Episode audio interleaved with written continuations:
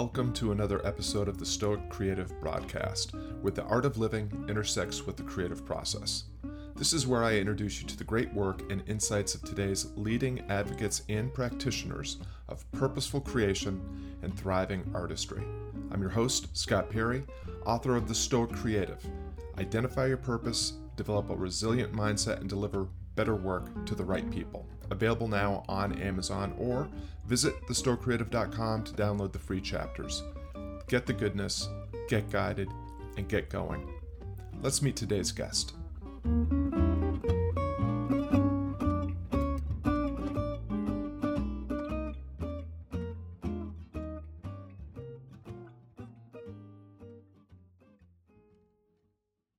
Let's meet today's guest, Dr. Walter Matweychuk.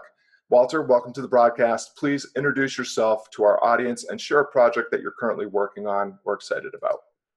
Okay, so um, my name is Dr. Walter Matweychuk, and I'm a clinical psychologist and an adjunct faculty member. So I practice full time. I see over 30 patients, clients, people per week um, in individual psychotherapy but I also train young psychologists who are looking to uh, practice rational emotive behavior therapy, cognitive behavioral therapy. Um, I have a private practice here in Philadelphia. I practice at the University of Pennsylvania. And then once a week, I travel up to New York City, Greenwich Village, and teach um, in the Department of Applied Psychology at New York University, where I teach cognitive behavioral psychology. Um, I do a little bit of writing. Um, I recently produced this book, A Newcomer's Guide to Rational Emotive Behavior Therapy, which was oriented, which is written for mental health professionals. But I have a website, REBT Doctor, R-E-B-T-Doctor.com, where lay people can go to learn the principles of rational and emotive behavior therapy and um, learn to help themselves. There's tons of free audio and video, and they also can um, sign up for my intermittent reinforcement email message, which is something that comes on an intermittent basis and is aimed to um, prod you to utilize the principles of rational emotive behavior therapy in order to help you cope with the adversities of your life and achieve your own creative personal goals. So um, I see myself as having two mission, two two simultaneous missions. One is to uh, help people help themselves, and two to educate professionals so they can help people help themselves. That is fantastic. So it's interesting that you, um, I, I, love how clearly uh, you've articulated your purpose, which of course is a very, very stoic thing to do. And um, I've been to your website and I am uh, receiving your intermittent reinforcement emails, which I recommend everybody sign up for. It is uh, absolutely free. They do come about every three, four days or so. Always uh, give me a cause to pause and think about things a little bit more deeply, which is a welcome addition to my morning routine. Um, REBT psychology, CBT, has some roots in, in Stoicism. Uh, I am somewhat aware of that, but could you unpack that a little bit further for our audience? Absolutely. Um, Albert Ellis, who I personally worked with and trained with for um, a great number of years, was a, the person who created rational emotive behavior therapy starting in 1955 when he became dismayed with the inefficiency of traditional non-directive and or psychoanalytical backward uh, looking psychotherapy. And he um, in his um, typical way which was to uh, be efficient he integrated elements of stoic philosophy um, ancient and modern philosophy into the practice of psychotherapy but he heavily borrowed from stoicism. And so um, REBT really, if you like Stoicism, you'll love REBT. And right now, there is a huge wave and energy, which I think is just wonderful, of people looking to adopt Stoicism to the modern era. And if you have that as your personal goal or professional goal, then you really preferably should expose yourself to rational emotive behavior therapy because that's what rational emotive behavior therapy is. It's a philosophy and a psychotherapy that is heavily um, borrowing from Stoicism, but it's packaged in a way that people can. I think it's a little bit, in some ways, more accessible, simply because, um, for example, I um, um, um, started listening to and reading the Enchiridion and the Discourses, and um, the reason I got into Stoicism was because I wanted to enhance my knowledge of REBT. I'm a psychologist, and I always felt that I knew I had done the cliff notes. You know, I didn't understand the foundational work, so that's how I kind of got involved in Stoicism.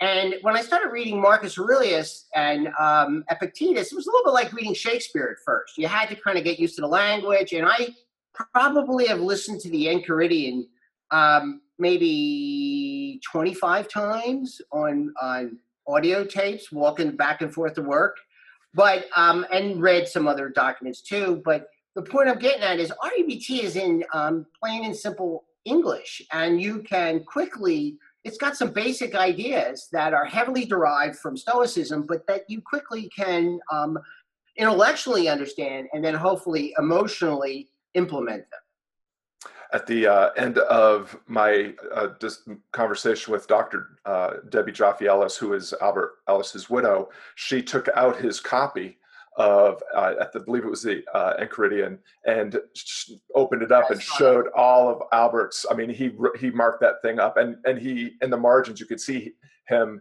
you know sometimes agreeing but sometimes having heated disagreements on epictetus right. with the epictetus it was really um, a, a, profound moment.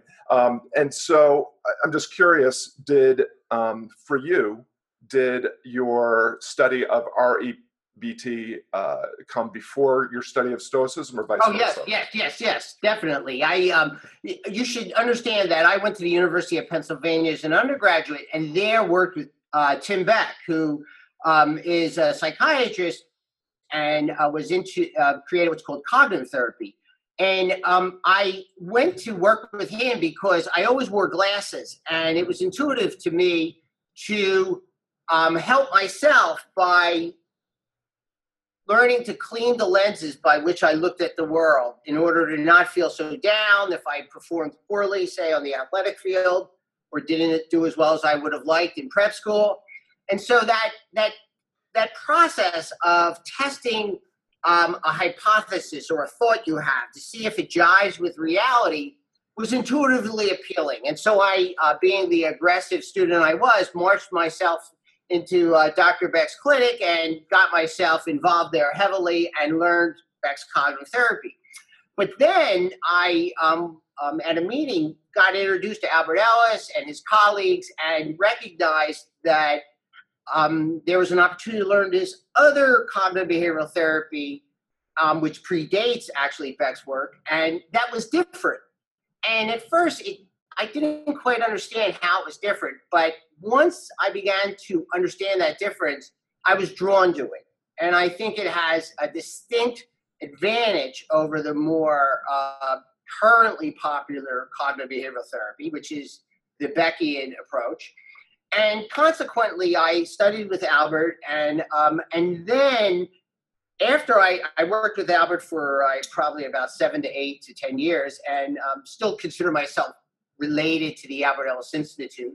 But now I practice independently, and um, I'm always trying to get better at what I do. I don't understand why people get trained in a psychotherapy and then try to uh, do something else um, unless they unless they're dismayed with what they've been trained in so i've been always just trying to deepen my skill in cognitive behavioral therapy and rational emotive behavior therapy and that's how i came to stoicism because i said you know albert says REBT is an amalgamation of ancient and modern philosophy well why don't you go and read the original text and connect the dots walter so that's when I started. Uh, I met I met um, um, Epictetus, uh, Marcus Aurelius. I haven't really dove too deeply into Seneca, but I did meet Massimo uh, Pigliucci. So that's almost uh, as good as meeting Seneca. And um, Greg Lopez, other uh, contemporary uh, Stoics. So that's my path to Stoicism. It was through both cognitive therapy and REBT.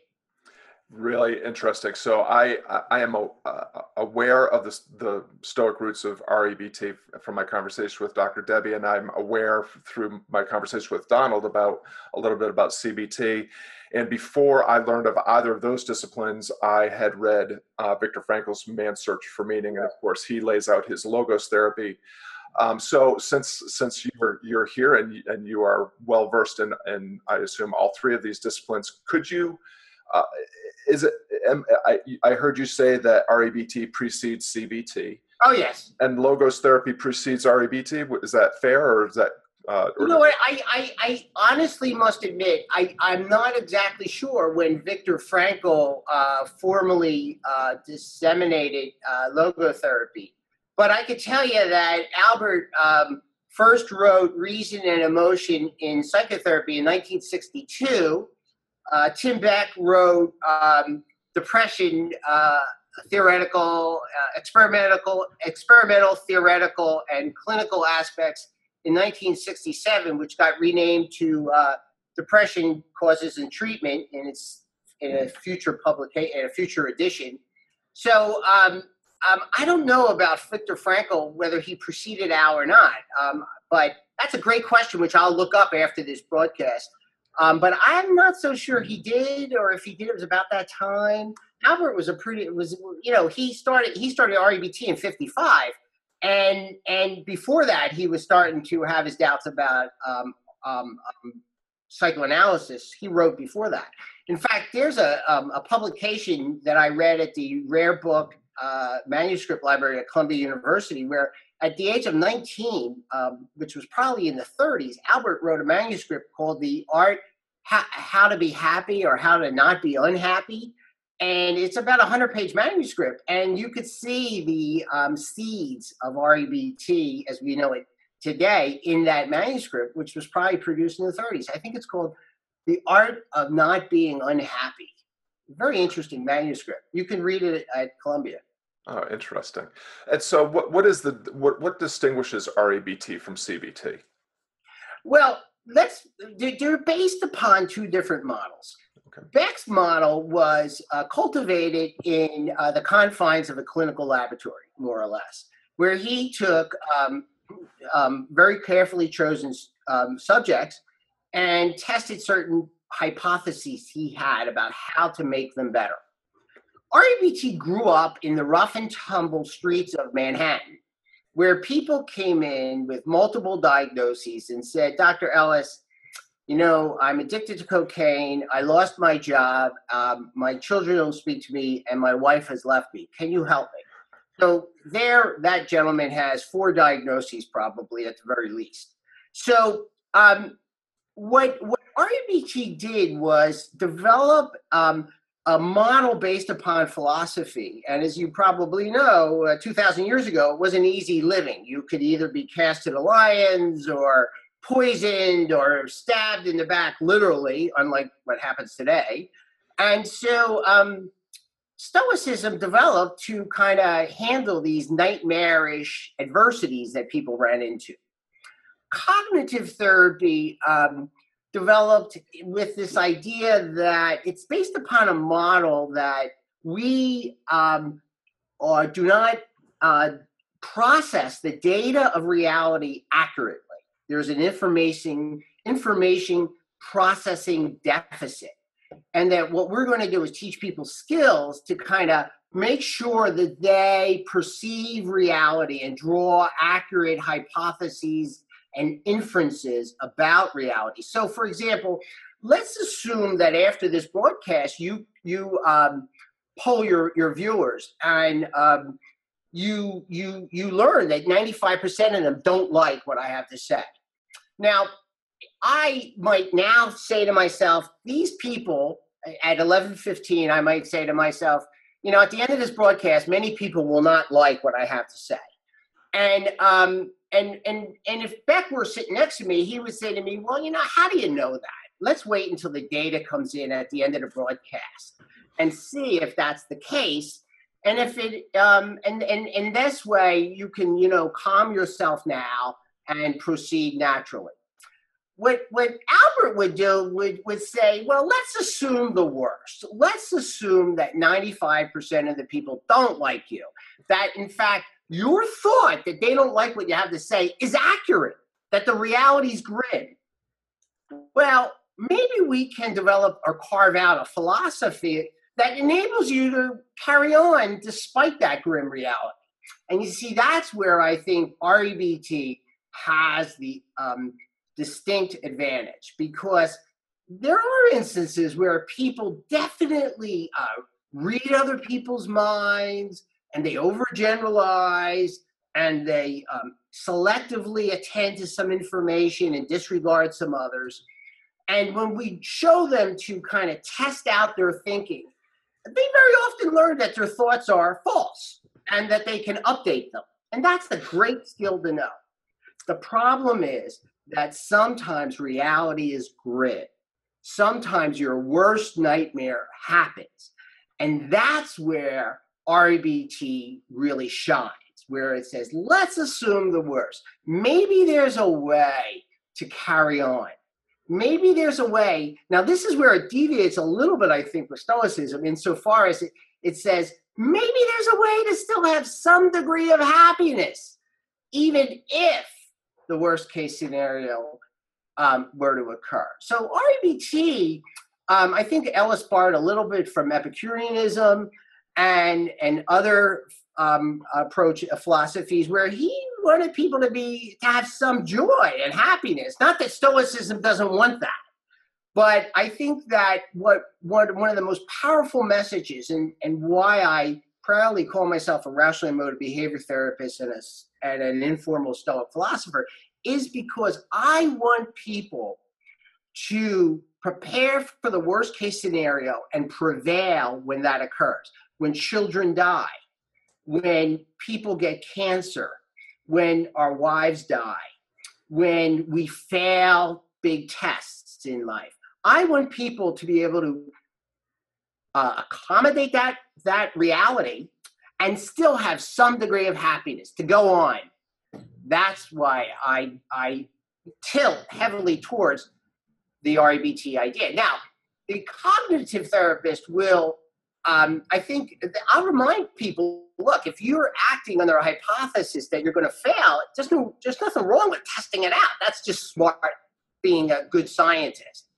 And, and, and also the, to, to, to, to, to just be fair minded, the cognitive therapist will talk about beliefs and schema and deeper level cognitions like REBT does, but they really delay in doing that. And um, and, and, and, and the model is different. The model stays the same, which is essentially people are prone to misinterpret or misprocess the data of life. Where RBT starts with this idea that it's the human condition to think irrationally and to demand that the circumstances of life and the people of life and even ourselves be a certain way. And, and so RBT is much more philosophical. Interesting. And so what's uh, so I love thank you for for laying out that distinction because it, it definitely helps me understand the difference. And so our and stoicism is as you indicated a philosophy that kind of comes of age during really difficult times when individuals face the very real uh, possibility of early death, enslavement, uh, persecution, uh, being being removed from their homes and sent elsewhere, being conscri- conscripted into military service, and one of the things that seems to be uh, driving the, the resurgence of Stoicism today is that times are appear again to um, be somewhat difficult. You know, the, the world does seem to be a, a, far less friendly and far less stable place than it than it was even uh, a decade or two ago. So it's interesting that uh, I, I, think that parallel. I want to take a, a little bit of a left turn in our conversation because um, obviously the folks that are uh, fans of my my page uh, uh, and and my work um, are self-identifying as creatives or artists in some way and you know you have a, a, a very um, I, I, see your website as as a creative endeavor of yours you've written uh, the book that you mentioned at the beginning of the broadcast. I want, I just w- would love to hear if uh, your thoughts, if any, on how your uh, love of Stoic philosophy might inform the way that you approach creative endeavors, even Yes, um, yes, I got you. Communicate, got you. communicating, and and you know your practice as as a doctor, which is also an act of, of creation. So so let, let let's go right to it. Your people want to they have certain dreams and goals, and they want to realize these dreams and goals. They what do you need to do that? Well, you first need a certain amount of frustration tolerance, which REBT teaches you. If like edison he went through i, I think it said supposedly 100 different elements before he discovered the one that worked and burned brightly and had any kind of staying power to create the electric light bulb. If you're going to make it as a creative you're going to have to stick with the process because very few people rise to stardom overnight and so in REBT, we teach people what's called high discomfort tolerance or high frustration tolerance sometimes also referred to as long term hedonism, whereby we say, we're going to practice, practice, practice in the short run, even if it's time consuming or frustrating, in order that we achieve our long term goal. So REBT says if you are creative and you want to either play music or sing or act or write or be a scientist or be a, a, a business person, you had better have high frustration tolerance because anybody who thinks that success comes quickly and easily, forget it. It doesn't work that way. And that you can bear that. You don't have to like that success is, eh, involves a lot of blood, sweat, and tears, but you can accept it and that you could say, I want quick success. I don't have to have it. It's uncomfortable to struggle with my creative process. It's not unbearable. The struggle is tolerable it's worthwhile. I commit to the struggle because in the end, I'd rather die sweating and, and having failed at the creative process than have given it a, um, a flash in the pan kind of effort and, and failed that way. One. Two, all changes, all creativity very often meet with a certain amount of resistance from the masses. And you had better have unconditional self acceptance if you want to be a creative. Because by definition, you're doing something slightly different. And there are going to be people initially who say, no, no, that's crazy. Or they're going to criticize you because you're going to dis- you're going to produce some sort of disruption in either the market or the way of thinking. And you had better accept yourself and not need approval so Epictetus says, um, I just like to read this to you because I think it's very relevant here. If you are ever tempted to look at for outside approval, realize you have compromised your integrity. So be satisfied just being a philosopher. And if you need a witness in addition, be your own, and you will be all the witness you could desire.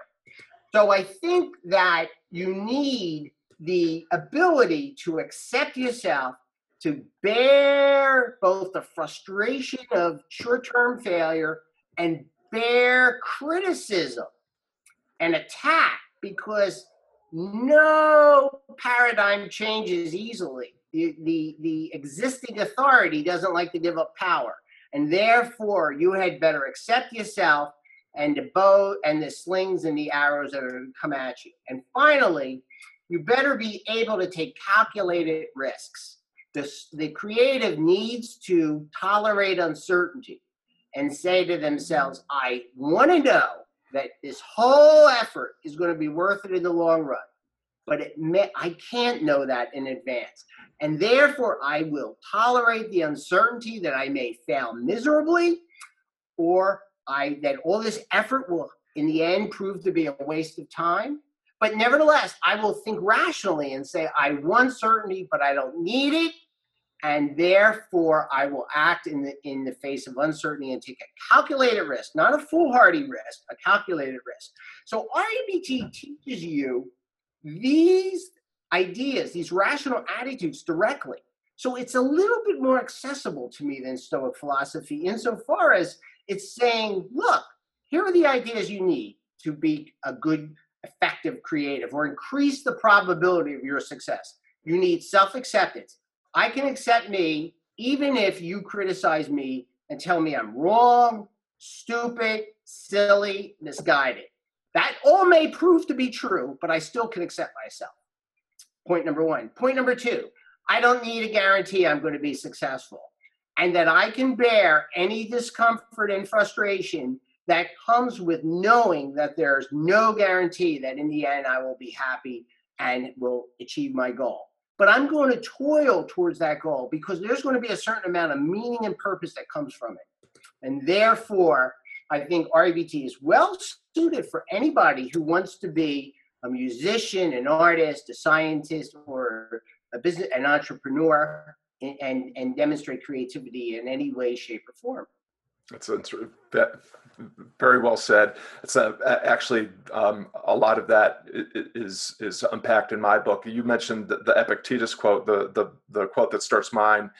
Uh, it comes from Marcus Aurelius, who says, "Love the humble art that you have learned and take rest in it." And it's to me, it's saying the work itself is the reward. That yeah chasing fame, chasing fortune, um, those are those are unwise motivators and unwise aspirations. Your aspiration and Stoicism is a, is a philosophy that asks us simply to to cultivate and develop our virtue by um, developing our capacity for reason and our capacity as social human beings.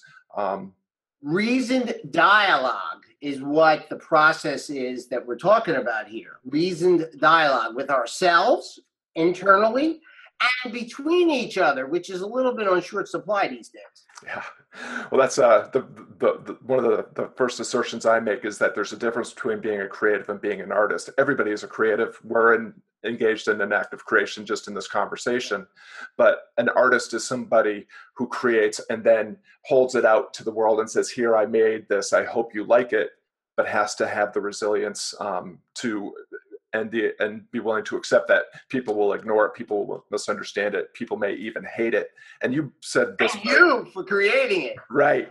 Yeah. Well, and I think that's a create an artist's job is to create, as you said, change, to create transformation, and uh, nobody um, is not very many people are comfortable with that. Not just established institutions, but people in general do not uh, welcome change very, very often in well, their lives. REBT has an explanation for that. That that essentially change is uncomfortable, and we call that um, discomfort disturbance in REBT. People come into the world wanting to be comfortable. And I think that institutions are made of people. So institutions want to be comfortable. And so we naturally say, it's uncomfortable change. I can't stand it. It must not occur. And what REBT teaches you is to say, well, like like Stoicism, welcome what happens. This is the path to peace. I can stand change as change occurs. It's not uncomfortably unbearable. It's not it's not unbearable. It's uncomfortable, yes. Unbearable, no. And therefore I will roll with the punches of life because I have high discomfort tolerance that comes from the attitude that change is a part of life. I can bear it. It's not the end of the world. Yeah, well, and Stoicism really gives us that ability to yes put, have some perspective about our own significance and importance in the world, and to reminds us that when we are gone, it is likely that we and everything that we did will soon be forgotten. Um, and I, I, find that that that uh, somewhat comforting. It makes it actually gives me the ability to be more courageous in in sharing my work and and putting things out there before they may be polished to perfection. Um, Dr. Uh, Walter Matweychuk, it has been really a pleasure speaking with you on this Sunday morning, um, at least here on the East Coast. I, one more time, would you please just uh, remind our viewers where they can connect with you outside of the broadcast? Yes please go to my website, R as in rational, E as in emotive, B as in behavior, T as in therapy, and then the word doctor.com, rebtdoctor.com. And there you'll find free audio, free video, my blog, and you can sign up for my intermittent reinforcements. You'll see links to books that you could buy on REBT, most I've only written two books that are linked there. The rest of them are all written by other authors like Windy Dryden, Albert Ellis, and then there are uh, audios that are linked there to actually Albert Ellis talking about how to cope with difficult people.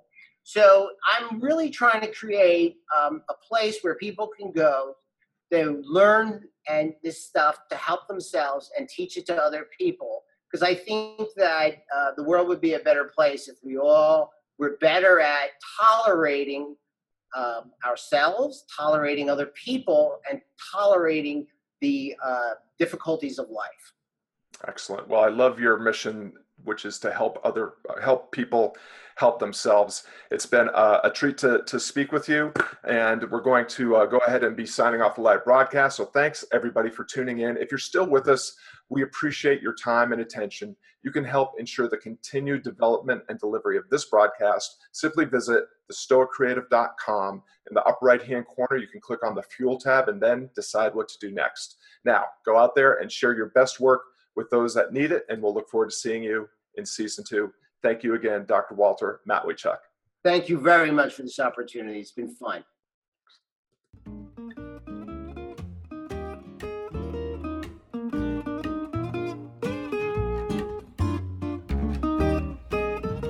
Did you enjoy this episode of The Stoic Creative? Well, then help me spread the goodness and leave a five star review on iTunes. Tell a friend about the podcast or email me at scott at The Stoic Creative and tell me what you think or who I should have on next. It's always great to hear from you. Remember, you can access all the video versions of these interviews at thestoiccreative.com. While you're there, grab the free chapters of my book, The Stoic Creative identify your purpose, develop your resilience, and deliver better work to the right people. Thanks a lot for tuning in and for your support and participation. We'll see you next time, fate permitting.